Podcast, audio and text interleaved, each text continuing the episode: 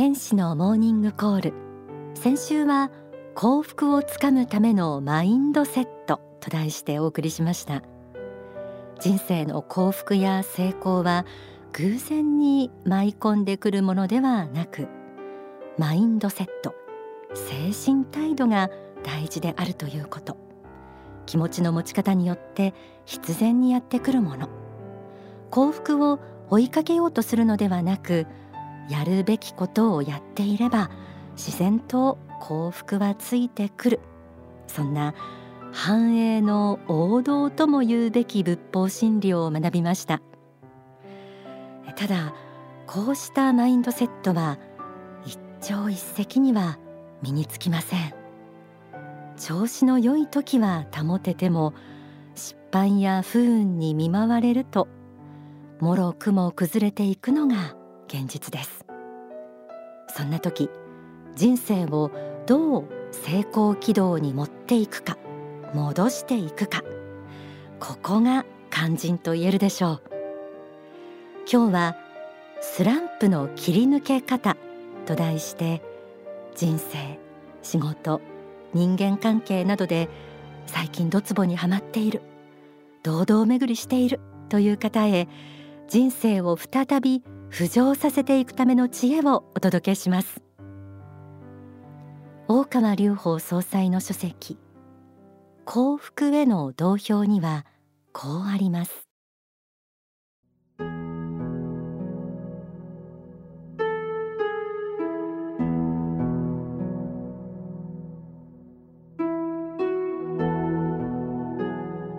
それまで順調に生きてきた人であってもある時期を境にして急速にスランプに陥ることがありうるのです。そしてこうした時には何をやってもうまくいかず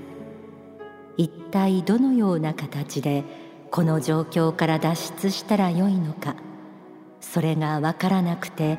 非常にもがき苦しむわけです。人生にはスランプはつきものです。人生の達人と言われるような人であってもこのスランプからは逃れがたいと言って間違いがないでしょう。どうしても何かのきっかけで鍋底のような状態の続くことがあるのです。人生の数十年を振り返ってみるならばやはり浮き沈みというものは誰にでもあるものですしこれがない人生というものもまた珍しいということができると思います。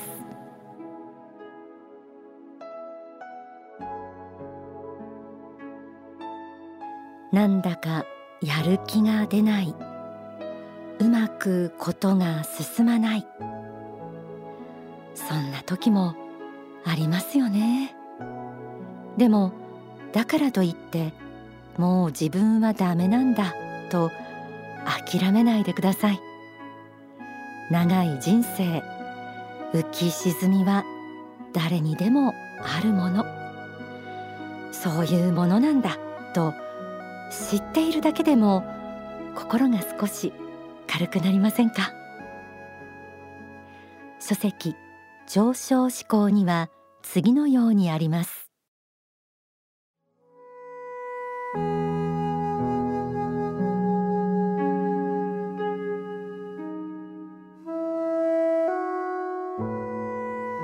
逆境と言われる時期にこそ実は一番素晴らしいものが始まっていると私は思うのです。竹で言えば節の部分ができている時期に当たると思うのです。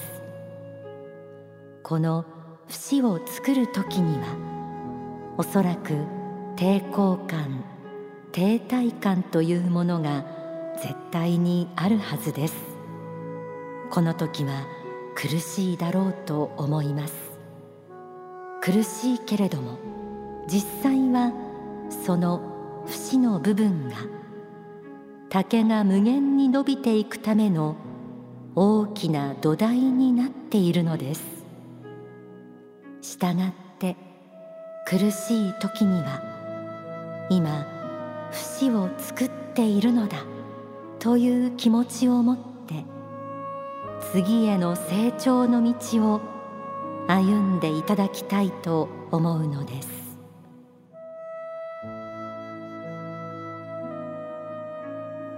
境と言われる時期にこそ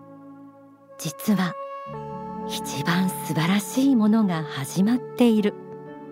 それは人生の節を作っている時期。そう捉えることが大切ということです。寒さが身にしみる季節の風も春を迎えるための準備であるということなのかもしれません。だからジタバタせず今日できることを一つずつでも進めていくことがやはり大事だと言えるでしょう。さらにスランプの時の心構えとして書籍鋼鉄の法にはこうあります。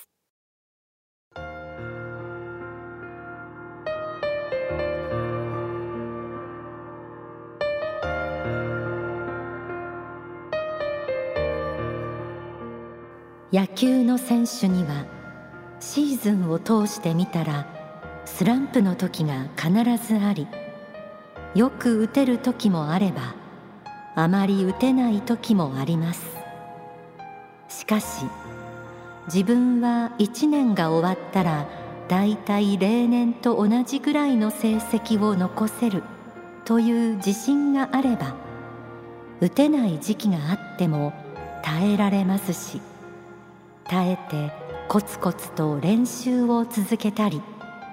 休むべき時には休んでいたりするうちにまた回復してくる時が来るのです。仕事でも同じです。仕事で失敗しても今までの実績等から見て自分は全体的には78割の割合で成功する。だから必ず挽回できると思って粘っていれば取り返していけます。平均打率の法則を考えよということ。これが私が頭に置いていたことの一つです。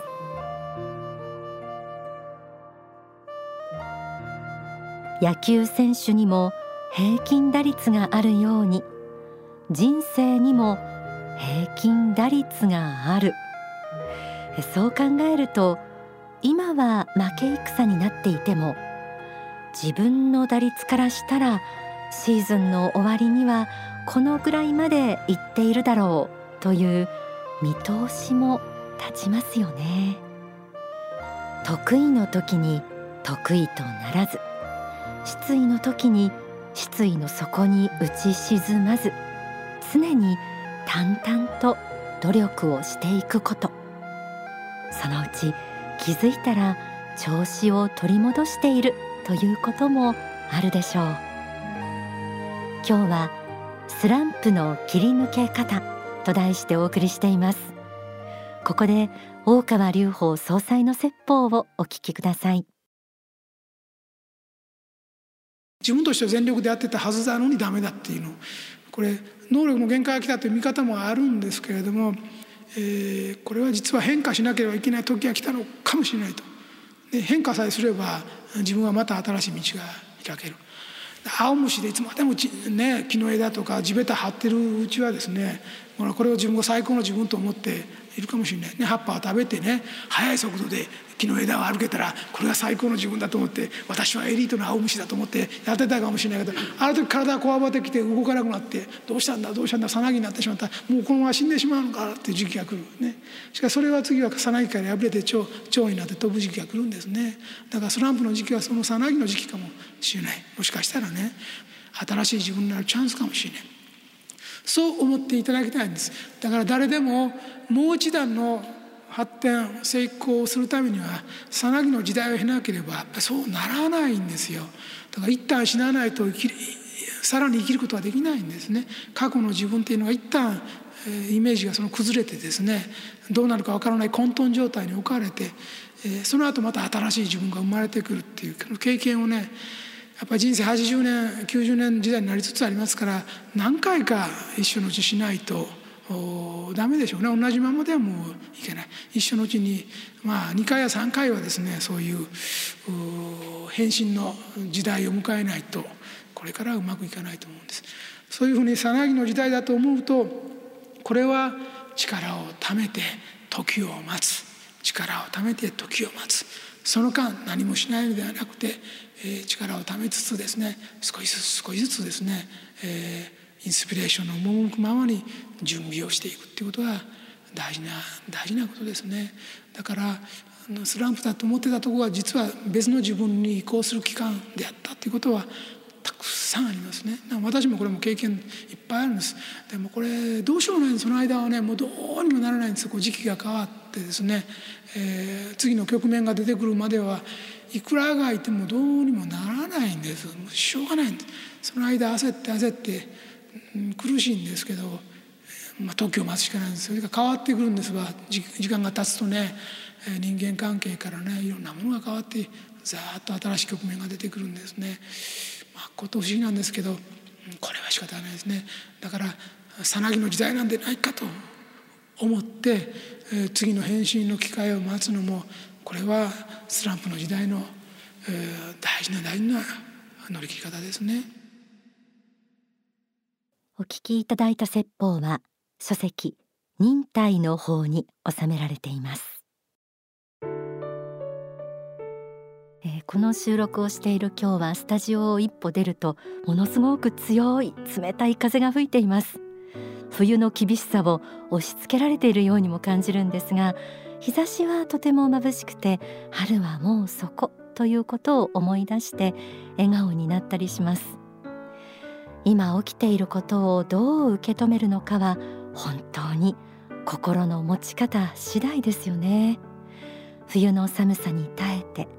春という未来に向けて私も今日もできることを一歩進めたいと思っています。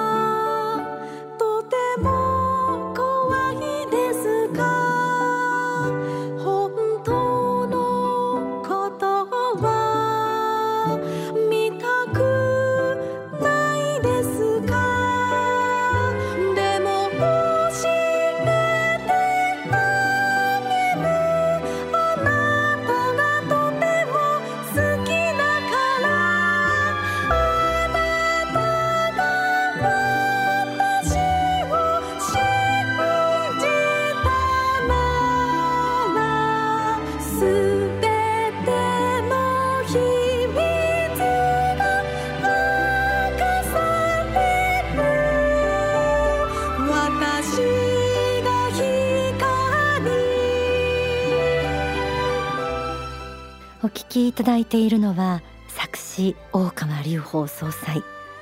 作曲歌。大川さやかさんによる光。今月11日から全国の CD ショップアマゾンなどで発売している CD 劉邦大川オールタイムベスト3に収められています。CM の後この CD のプレゼントご案内します。